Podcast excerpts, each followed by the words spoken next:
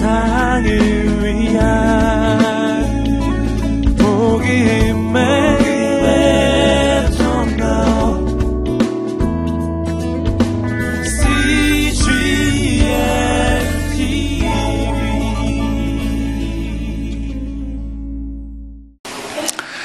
사람들이 사는 곳이면 어느 곳이나 또 어떤 공동체이든지 갈등이 일어납니다.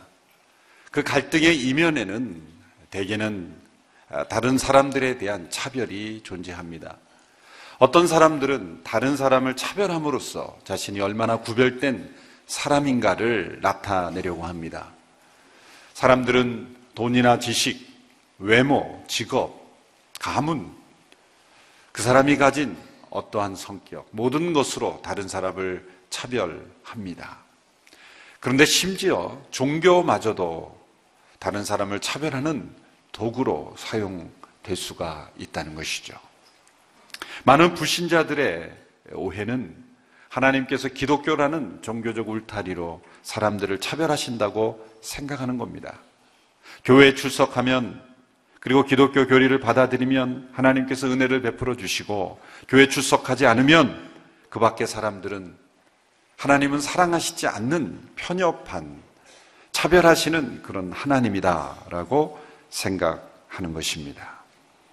고등학교 다닐 때 이런 선생님이 계셨습니다. 그런 선생님의 행동이 그 당시에는 전혀 상처가 되지 않고 또 학생들도 아주 존경하던 훌륭한 선생님입니다. 오늘날 만약에 그렇게 했으면 아마 아, 고발하고 교육부에 제소하고 난리가 났을 거라고 생각을 하는데 선생님은 학생들을 교회로 인도하기 위해서 두 명이 함께 떠들다가 나오면 교회 다녀 물어봅니다. 그러면 교회 다닌다 그러면 너는 들어가.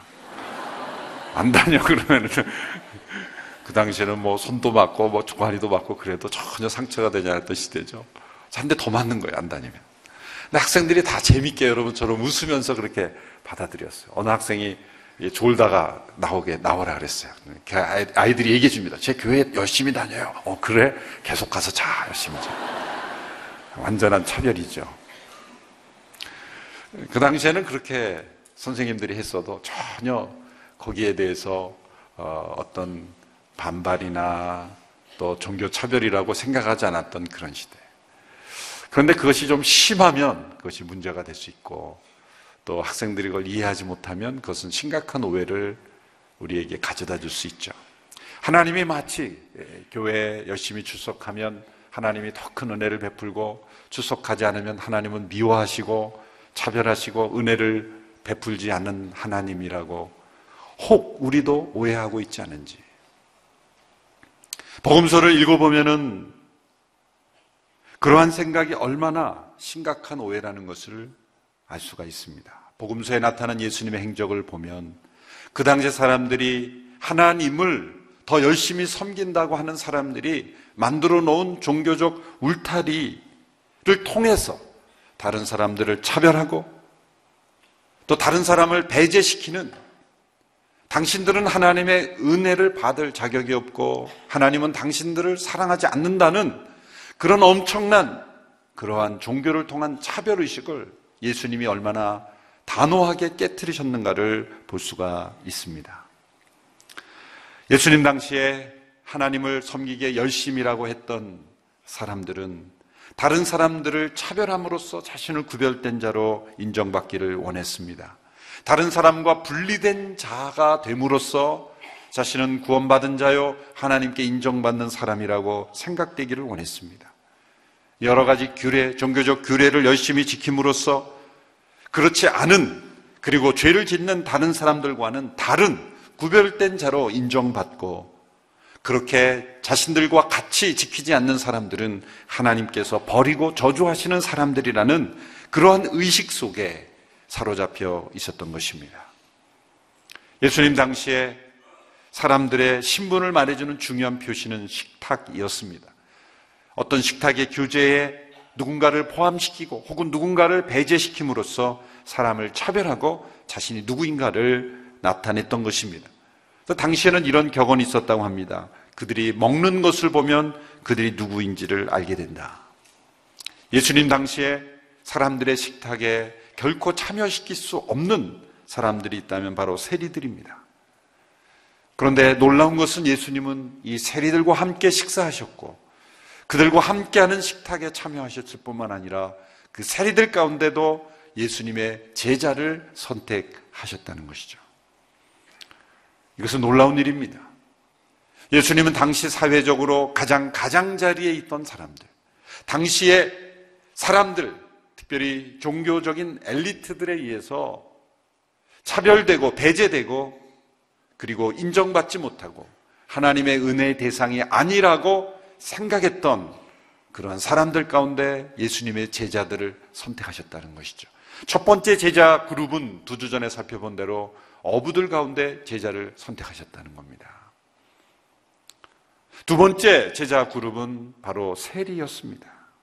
어부나 세리들은 그들 스스로 예수님의 제자가 되겠다고 자진한 사람들이 아닙니다. 오히려 예수님의 제자가 되겠다고 자진한 사람들은 종교적 엘리트들이었습니다. 바리새인들 가운데는 난 예수님의 제자가 되겠다라고 자진하는 사람들이 있었어요. 그런데 그들 가운데 저는 예수님의 제자가 허입된 사람이 없어요. 오히려 스스로 예수님의 제자가 되기 합당하지 않다고 생각하는 사람들, 오히려 또한 그럴 마음도 없는 인생을 살아가고 있는 사람들 가운데 예수님은 자신의 제자들을 택하여 부르셨다는 것이죠. 당시 사람들로부터 받고 있던 그런 차별과 편견이 그들의 마음도 닫아버렸기 때문에 그럴 마음도 없었던 것입니다. 그러나 예수님께서는 그들도 제자로 부르셨고 그들과 함께 삶을 나누셨다는 것입니다. 세리를 제자로 부르신 것은 어부를 제자로 부르신 것보다 훨씬 더 큰 충격입니다. 오늘 본문에서 레위라 하는 세리를 예수님께서 나를 따르라고 부르십니다. 그리고 그가 모든 것을 버려두고 예수님을 따르는 제자가 되었다는 것이죠. 그 가운데 어떠한 심적 변화가 일어나고 어떠한 결단이 있었는지는 다 생략했지만 어쨌든 그가 세리의 직업을 내려놓고 예수님을 전적으로 따르는 제자가 되었다는 것은 엄청난 큰 변화입니다. 여기서 레위는 마태입니다. 마태는 로마식 이름이고 레위는 유대식 이름이죠. 그 당시 사람들은 이름이 적어도 아, 세 가지 정도 가지고 있었죠. 유대식 이름, 로마식 이름, 헬라식 이름. 이 마태, 이 레위라는 제자가 예수님의 제자가 됐다는 것. 이것은 놀라운 일입니다. 어부들은 사회적으로 소외된 사람들이긴 했지만 비난받는 사람들은 아니었습니다. 그러나 이 세리, 레위라 하는 이 세리의 직업을 가진 사람들은 사회적으로 소외되었을 뿐만 아니라 소외된 이유가 악한 사람들이다라고 여겼기 때문이죠. 상종하지 못할 사람들이다.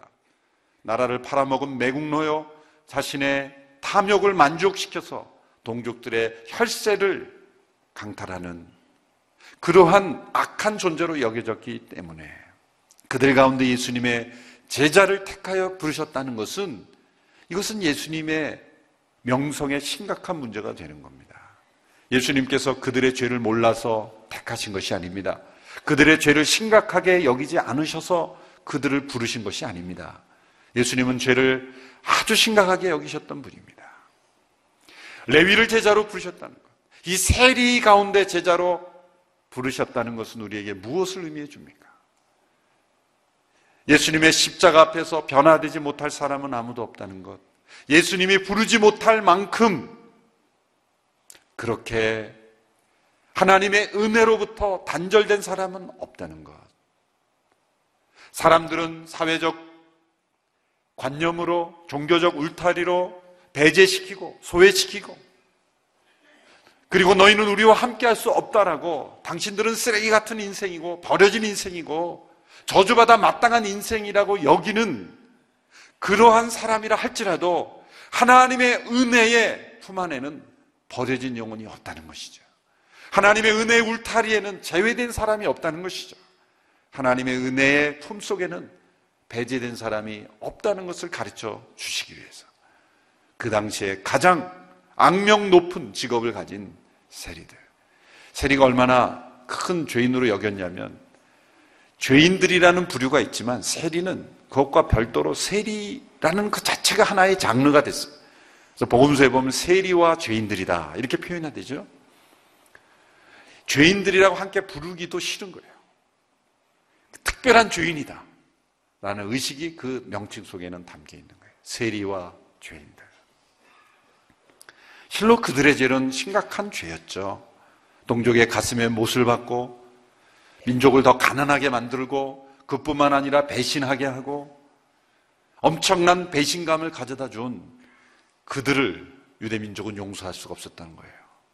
저들만큼은 하나님의 은혜 안에서 대상에서 제외되어야 된다는 그런 생각이 가득 차 있었던 거예요. 특별히 종교적 울타리 가운데 있는 사람들은 특별히 더 그러한 생각이 심했던 것입니다.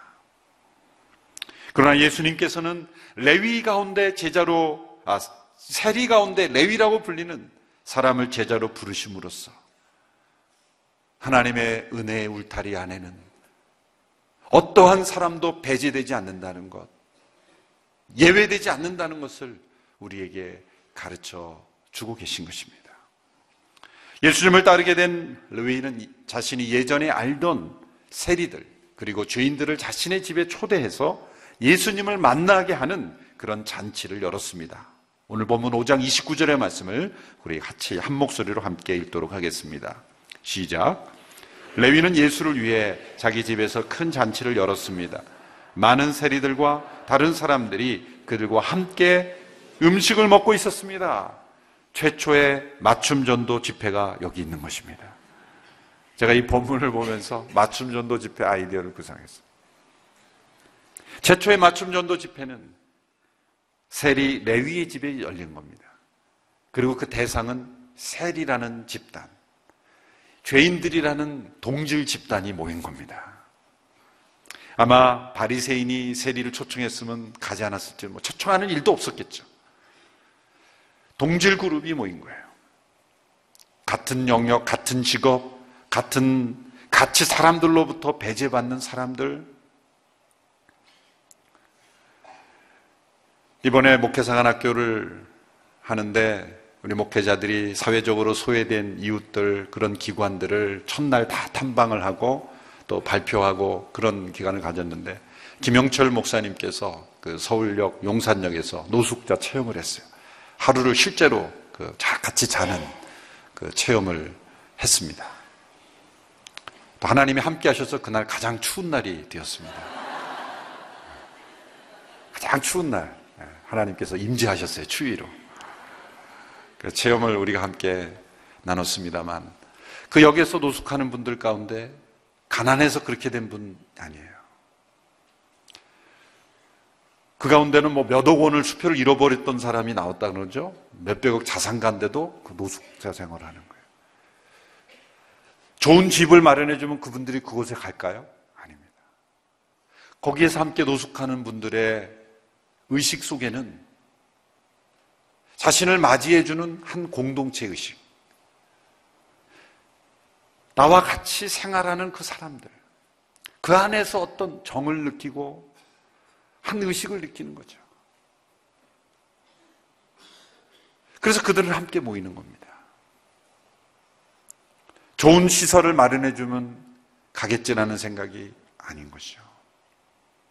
힘들고 추워도 함께 생활하는 그러한 공동체 소속감이 그들에게는 더 필요했던 거예요. 건강이 나빠지고 추위에 시달려도 우리 인간에게 가장 필요한 것, 그런 공동체의 소속감, 그것을 느끼게 해준다는 거죠. 이 세리들은 하나의 공동체 의식이 있었고, 하나의 동질감을 느끼는 그러한 사람들이었죠. 그래서 자신의 집에 그 세리들을 불러 모은 거예요. 어쩌면 이것은 전도의 아주 중요한 도구가 되는 거예요. 같은 영역, 같은 어떠한 공감대를 가지고 있는 사람들, 전화만 부르면 올 수 있는 그런 사람들. 이 레위는 자신의 집에 그 세리들을 초대했습니다. 예수님을 만나게 해주기 위해서. 예수님은 그곳에 기꺼이 가셨습니다. 당시의 종교적, 사회적 개념으로는 있을 수 없는 일을 한 것이죠. 세리들이 다 모였다. 거기는 사람들이 생각할 때는 쓰레기로 가득해, 가득한 집이다. 그렇게 생각하는 거예요. 예수님은 그곳에 찾아가신 겁니다. 그들과 함께 식사하신 겁니다. 그들에게 하나님의 나라를 보여주신 것입니다. 오늘 이 시대의 세리와 같은 그런 사람들, 비윤리적이고 비난받고 정죄받고 그리고 소외된 사람들을 교회가 초청한다면 우리 성도들이 어떤 마음으로 받아들일까? 왜 교회가 저런 사람들을 초청하느냐? 그렇게 비난하지는 않을까? 가만히 생각해 보니 저 자신도 거부감이 이를 것 같아요. 그것은 우리가 어떤 종교적 엘리트 의식에 사로잡혀 있는 것인지. 교회 출석하고 하나님을 알고 동행한다고 하지만 우리는 구원받은 백성이요. 당신들은 하나님의 은혜 밖에서 그냥 그렇게 살다가 죽을 사람들이라는 사람들을 소외시키고 배제시키는 종교적 엘리트 의식이 혹시 우리에게는 있지 않는지. 심지어는 교회 다니는 사람들까지도 우리는 차별하고 배제시켜요. 이렇게 질문하죠. 큐티 열심히 하는 성도들은 큐티 하십니까? 그러면 그분은 큐티가 뭔데요? 그러면 아, 큐티도 모릅니까? 나는 큐티 알아요. 큐티를 아는 사람과 큐티를 모르는 사람으로 우리는 차별해요. 여러분, 우리의 조상 선배님들은 큐티라는 단어도 몰라도 열심히 하나님과 동행하고 신앙생활 했어요. 큐티라는 단어를 알고 큐티의 방법을 알고 큐티라는 시간을 가지는 것 자체가 나와 다른 사람을 구별하는 종교적 엘리트 의식을 가지게 한다면 그건 21세기의 바리새인이 되는 거예요. 제자 훈련 받으셨습니까? 제자 훈련이 뭔데요? 제자 훈련도 모르십니까? 그러한 시각이 우리 가운데 있다면 그것은 제자 훈련이라는 울타리를 통해서 다른 사람을 차별하고 배제하고 내가 얼마나 우월한 존재인가를 나타내는 그러한 잘못된 차별 의식이 있나는 거죠. 바리새인들이 그 당시에 그랬던 겁니다. 그들은 금식도 했고 안식일도 열심히 지켰고 여러 가지 종교적 규례를 율법에 기록한 대로 다 지켜 행함으로 그들은 분리된 사람이다. 우리는 구별된 사람들이다. 우리는 당신과 다르다라는 그런 의식 속에서 다른 사람을 배제하기 시작했고 세리 같은 사람은 상종도 하지 말아야 될 사람이고 심지어 식사 자리에 함께 앉아 있는 것마저도 우리를 부정하게 만든다라고 생각했던 거예요. 종교적 열심 속에 숨어 있는 무서운 독소. 다른 사람을 차별하고 배제함으로써 하나님이 이 세상을 얼마나 품으시고 죄 가운데 있는 사람들을 얼마나 불쌍히 여기시고 끌어안으시는지를 우리가 알지 못하게 되는 것입니다. 하나님의 은혜는 끌어안으시는 은혜예요. 은혜라는 단어를 가장 잘 표현하는 액션, 우리의 모션이 있다면 그거는 포옹입니다. 포옹이에요. 누가복음 15장에 집을 나가 방탕한 둘째 아들을 바라보며 아직 거리가 먼데 아버지는 달려가 그 아들을 끌어안았다 그랬어요. 끌어안았다. 이 포옹하는 거예요. 하나님의 은혜는 언제나 끌어안는 겁니다.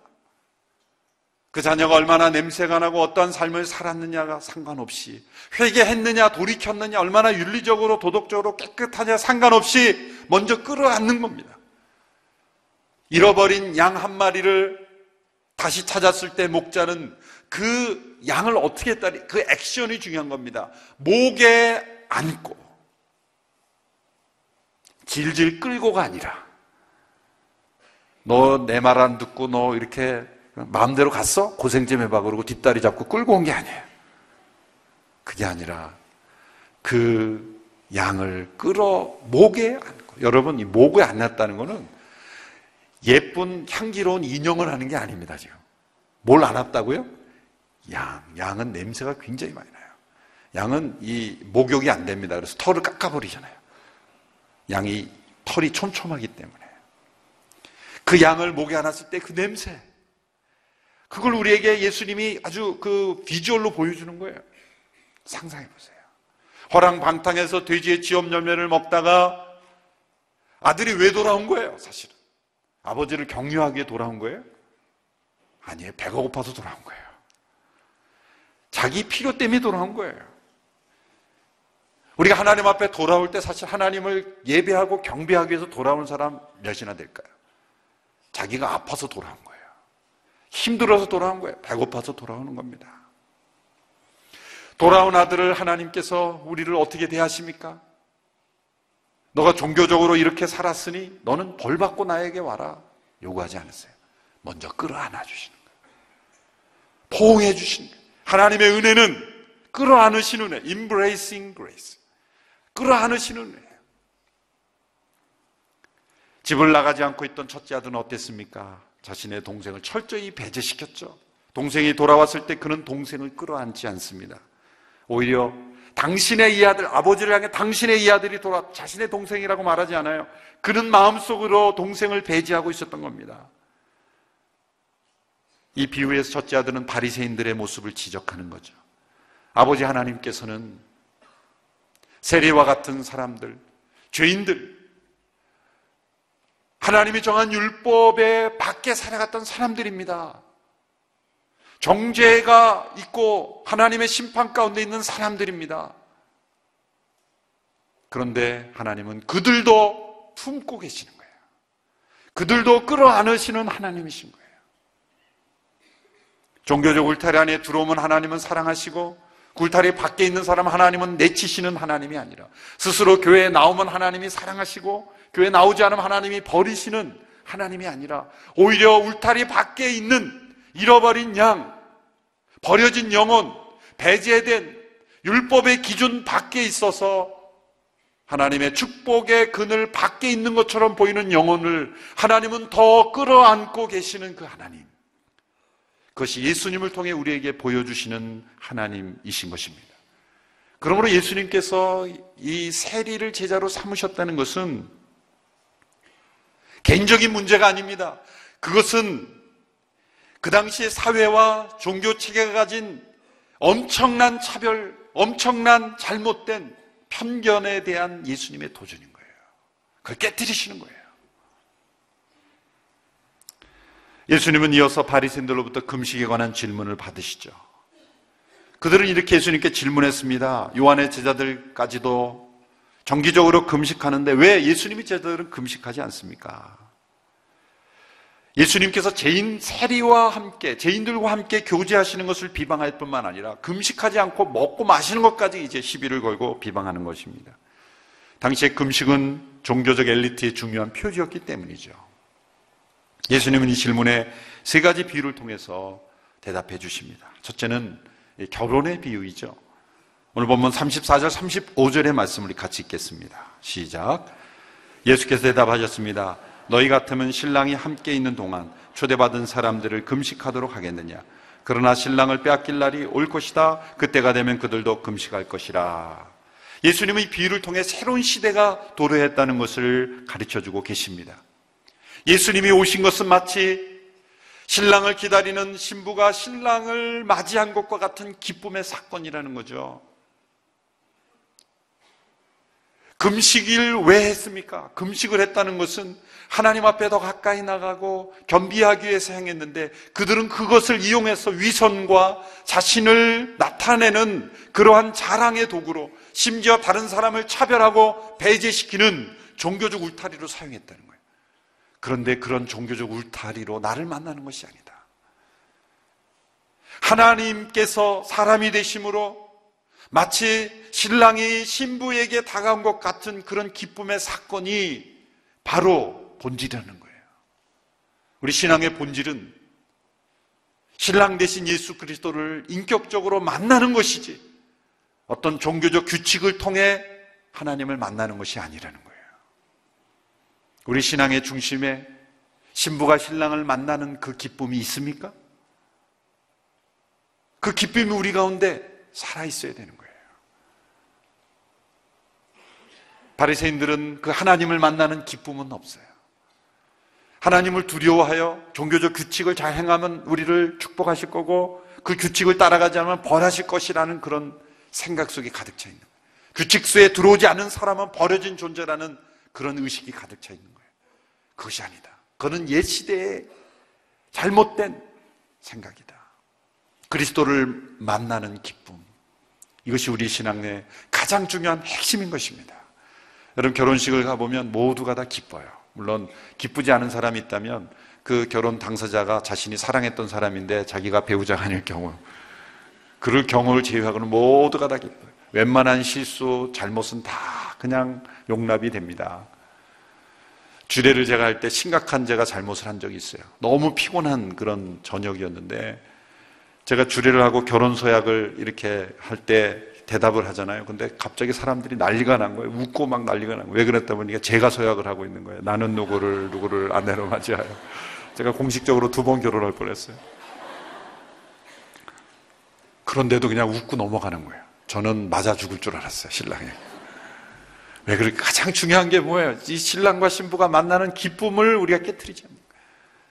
미국에서 목회할 때 집사님끼리 서로 관계가 안 좋고 서로 대립되고 싸우는 그런 분들이 있었는데 교회 바깥에서 결혼식을 하는데 그 결혼식장 앞에서만 저는 긴장이 됐어요.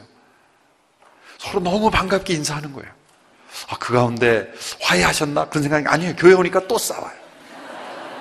근데 또 다른 결혼식에 와서 교회하니까 하는데 또 친하게 인사하고 아주 반갑게 인사하는 거예요. 도대체 이분들이 왜 이러나? 생각해 보니까 결혼식의 기쁨을 우리가 망가뜨리지 말아야 되겠다는 생각이 있어요. 생각해 보면 예배가 뭡니까? 신랑 대신 예수님을 만나는 거예요? 그렇잖아요. 예배는 신랑 대신 예수님을 만나는 신부의 기쁨인 거예요. 교회에 와서도 이 결혼의 기쁨을 우리가 망가뜨리지 말아야 된다 생각하면은 자기 감정도 자제하고 서로 잘 지낼 거 아니에요. 그렇죠? 교회는 신랑 대신 그리스도를 만나는 기쁨. 그 기쁨이 가장 중요한, 가장 중요한 이유가 되어야 될 줄 믿습니다. 종교적 울타리 속에 들어갔다 나왔다 그런 게 아니에요. 살아계신 그분을 만나는 임재. 그것이 중요하다는 거예요. 그래서 결혼식에서는 기쁨을 나누기 위해서 음식도 풍성하게 마련하고 준비하죠. 평소보다 맛있는 걸 준비하죠. 그런데 결혼식을 마치고 피로 현장에 갔는데 이런 간판이 써있다고 생각해 보세요. 오늘은 금식입니다. 어울리지 않지 않냐 이거죠. 예수님이 그걸 말씀하시는 거예요. 신랑이 함께 있는데 금식할 수 있느냐. 예수님은 먹고 마시는 걸 즐긴다는 게 아닙니다. 너희들은 지금 잘못된 상황 속에서 잘못된 방법으로 잘못된 규칙으로 사람들을 종교적 울타리로 얽어매고 있는 것이다. 내 안에 있는 기쁨, 예수님을 만나는 기쁨, 하나님을 만나는 기쁨이 너희 안에는 없지 않느냐.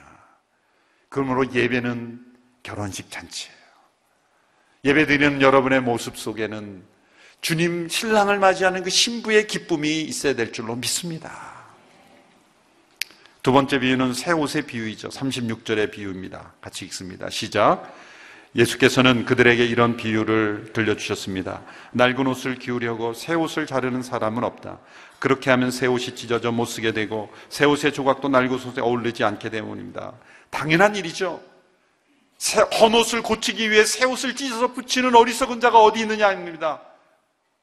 바로 이것입니다. 옛 헌 옷은 바리새인들이 만들어 놓은 종교적 울타리는 헌옷과 같은 것입니다.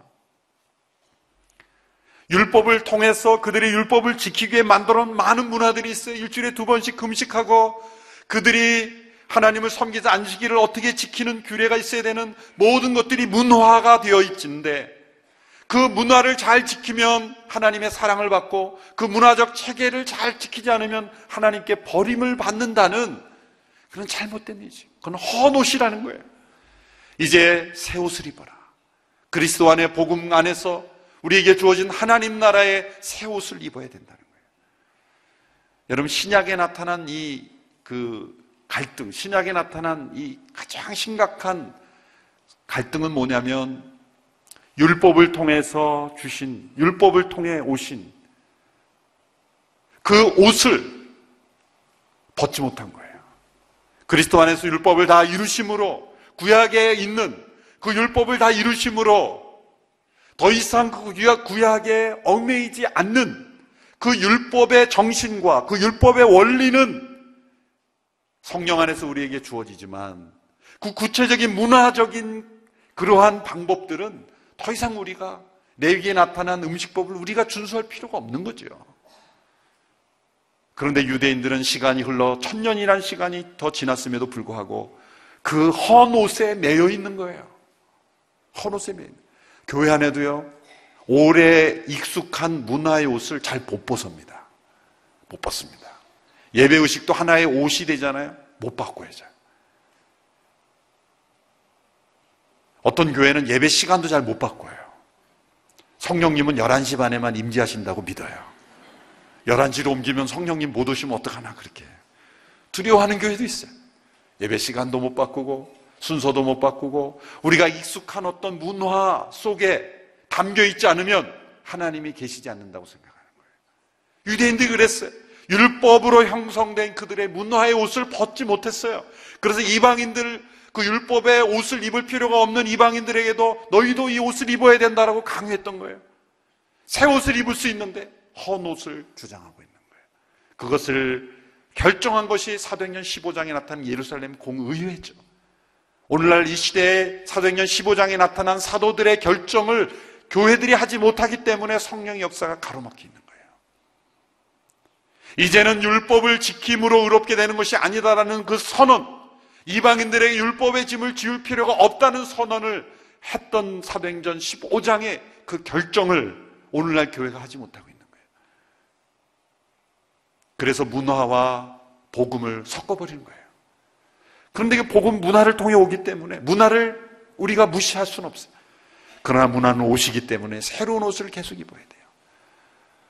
우리 세대에 입었던 문화의 옷이 있고 우리 다음 세대들의 입었던 문화의 옷이 있는 거예요. 어린아이 때 입었던 옷이 있고 성인이 되어서 입는 옷이 있는 거예요. 새 옷을 입을 줄 알아야 된다. 너희들이 바리새인들이 너희들이 짓고 있던 금식이라는 옷은 과거에 바벨론 포로 시대에 재난을 겪었을 때 그들이 하나님 앞에 했던 그들은 그 금식은 너무나 소중한 것이지만 그것 자체로 종교적인 울타리를 만들어서 금식을 행하지 않으면 너희들은 하나님의 은혜 밖에 있는 자들이라고 여기는 것은 옛 옷이다라는 거예요. 그를 벗고 새로운 하나님 나라의 옷을 입어라. 말씀하시는 거예요. 세 번째 비유는 새 포도주와 새 부대의 비유이죠. 37절로 39절의 말씀을 읽겠습니다. 시작. 또 새 포도주를 낡은 가죽 부대에 넣는 사람도 없다. 그렇게 하면 새 포도주가 그 부대를 터뜨려서 포도주는 쏟아지고 부대도 못 쓰게 될 것이다. 새 포도주는 새 부대에 담아야 한다. 묵은 포도주를 마시고 나서 새 포도주를 원하는 사람은 없다. 묵은 것이 좋다고 여기기 때문이다. 여기에서 이 새 포도주는 엄밀하면 포도즙입니다. 오늘 이 시대는 우리 이런 문화가 없기 때문에 이해하기가 힘든데요. 유대 사회는 집집마다 우리나라가 김치를 담그듯이 거의 가정마다 포도주를 담갔죠. 그 포도를 따서 이 틀에 놓고 올라가서 발로 밟으면 밑으로 즙이 나오죠. 그러면 그 기계 마지막 부분에 가죽 부대를 달아 놓습니다. 그 즙이 가죽 부대에 들어가게 되면 담아 놓으면 이 가죽 부대 안에서 발효 작용이 일어나고 가스가 일어나죠. 포도즙이 포도주가 되기 때는 발효 작용이 일어나는 거예요. 그러면 그 가스가 일어나면 팽창하게 되죠. 그래서 가죽 부대를 쓰는 겁니다. 가죽은 늘어나고 줄어들었다는 이 유연성이 있기 때문에 가죽 부대에 넣는 거예요. 그런데 만일 여러 번 사용해서 헌 가죽 부대에 새 포도즙이 담기게 되면 어떻게 됩니까? 발효가 일어나고 가스 팽창이 일어나게 되는데 더 이상 버틸 수 없대 뻥 하고 터지는 거예요. 집집마다 그런 일들이 가끔 일어났던 거예요. 예수님은 그것을 비유로 한 거예요. 이 헌 가죽 부대, 종교적 울타리, 생명이 없는 종교적 체계는 하나님 나라의 생명력, 예수 그리스도의 임재하심을 가둬둘 수가 없는 거예요. 예수님은 새로운 종교를 창설하신 게 아니에요. 기존의 종교 질서에 도전하신 것도 아니에요. 예수님은 하나님이셨고 신랑이셨고 이 땅에 임재하신 거예요. 사람들이 만들어 놓은 종교적 울타리가 그분의 임재하심을 가둬둘 수가 없는 거예요. 그로 인해서 옛 가죽 부대는 터져버린 것입니다. 터져버린. 그래서 포인트는 새 부대를 준비해. 그거보다 더 중요한 것은 새 포도주의 임재하심이에요. 교회 안에 정말 새 포도주가 되신 예수 그리스도의 임재하심이 있다면 옛 옷은 벗을 수밖에 없는 것이고 그리고 옛 가죽 부대는 터져버리는 거예요. 교회 안에 좀 터지는 일이 있어야 되는 거예요, 사실은. 옛 가죽 부대 더 이상 생명을 담을 수 없는 하나님 나라의 임재하심을 담을 수 없는 그런 조직, 제도, 문화, 그러한 형식, 심지어 그런 직분 그런 것도 다 터지는 거예요. 오늘날 교회 위기는 교회의 직분과 제도를 하나님 나라에 동일시하는 거예요. 오늘날 세상 사람들이 교회를 향해 말하는 것은 예수님은 좋지만 교회는 싫다는 거예요. 그 말은 매우 중요한 메시지를 우리에게 던지는 겁니다. 우리 그리스도인들이 교회와 제도와 문화와 심지어 직분 이런 것을 하나님 나라 동일시하고 있다는 겁니다. 그건 아니라는 거예요. 하나님 나라의 임재에 새 포도주가 임할 때는 옛 그러한 가죽 부대는 터져지게 되는 거예요. 우린 끊임없이 새 옷을 입을 수 있는, 끊임없이 새 가죽 부대를 우리가 준비해야 하는 것입니다. 교회가 세상으로부터 버림받는 것은 교회가 먼저 세상을 버렸기 때문입니다. 교회가 세상으로부터 배제받는 것은 교회가 세상을 종교적 울타리 밖에 배제시켰기 때문이에요. 우리는 구원받은 사람들, 당신은 멸망받은 사람들이라는 프레임으로 그런 종교적인 논리로 그들을 배제시켰기 때문이에요. 그들을 찾아가시고 그 당시에 종교적 울타리를 넘어서 그들을 찾아가시고 그들을 품으시는 예수님의 제자로 살지 못했기 때문이에요. 세리와 함께 식사하시며 그들의 의사가 되어주시는 예수님을 바라보지 못했기 때문이에요. 왜 그들과 함께 교제하고 식사할 때 예수님이 이렇게 대답하셨어요? 나는 죄인을, 의인을 부르러 온 것이 아니라 죄인을 부르러 왔다. 나는 그들을 고치는 의사이다. 예수님은 죄를 이렇게 정의하셨어요. 그것은 병든 것이다. 얼마나 은혜스러웁니까? 바리새인들은 죄인은 버림받아 마땅한 쓰레기라고 여겼어요. 그런데 예수님은 죄인을 병든 사람이라고 했어요. 고쳐줄 필요가 있는 사람들, 고침받을 수 있는 사람들이라고 여겼다는 거예요. 여러분, 아무리 심각한 죄인이라 할지라도 우리는 그들을 볼 때 예수님의 시각으로 바라봐야 될 줄 믿습니다. 그들은 병들었을 뿐이다. 만일 영혼의 의사인 예수님을 만나면 그들은 고쳐줄 수 있다. 그들도 예수님의 제자가 될 수 있다. 이 병든 사람들을 우리는 의사이신 예수 그리스도께로 인도해야 되지 않겠습니까? 예수님은 그들을 찾아가기를 원하시는 선한 의사이십니다. 그러나 그들과 함께 교제하지만 전혀 전염되지 않으시고 그들의 질병을 고쳐줄 수 있는 의사 되신 그분, 우리는 그분을 따라가는 보조, 보조사인 거예요. 그러므로 영혼의 의사이신 그분께서 이 세상을 치료하도록 우리는 예수님의 손과 발이 되어야 될 줄로 믿습니다. 이 시대의 교회는 자신의 집에 친구 세리들을 초청하고 예수님, 영혼의 의사이신 예수님을 만나게 한 레위의 집이 되어야 하는 것입니다. 의인을 불러 오르는 것이 아니라 죄인을 불러 회개시키신 예수님의 손발이 되어야 하는 것입니다. 죄인을 품으시고 그들을 안아주시고 은혜 베푸시는 아버지의 품이 되어야 할 것입니다. 기도하겠습니다. 한 중풍병자가 있었습니다. 친구들은 그를 예수 앞에 두기로 했지만 무리 때문에 들어가지 못하자 지붕에 올라가 그를 달아내려 예수 앞에 놓았습니다. 예수께서는 친구들의 믿음을 보시고 중풍병자를 고쳐주셨습니다.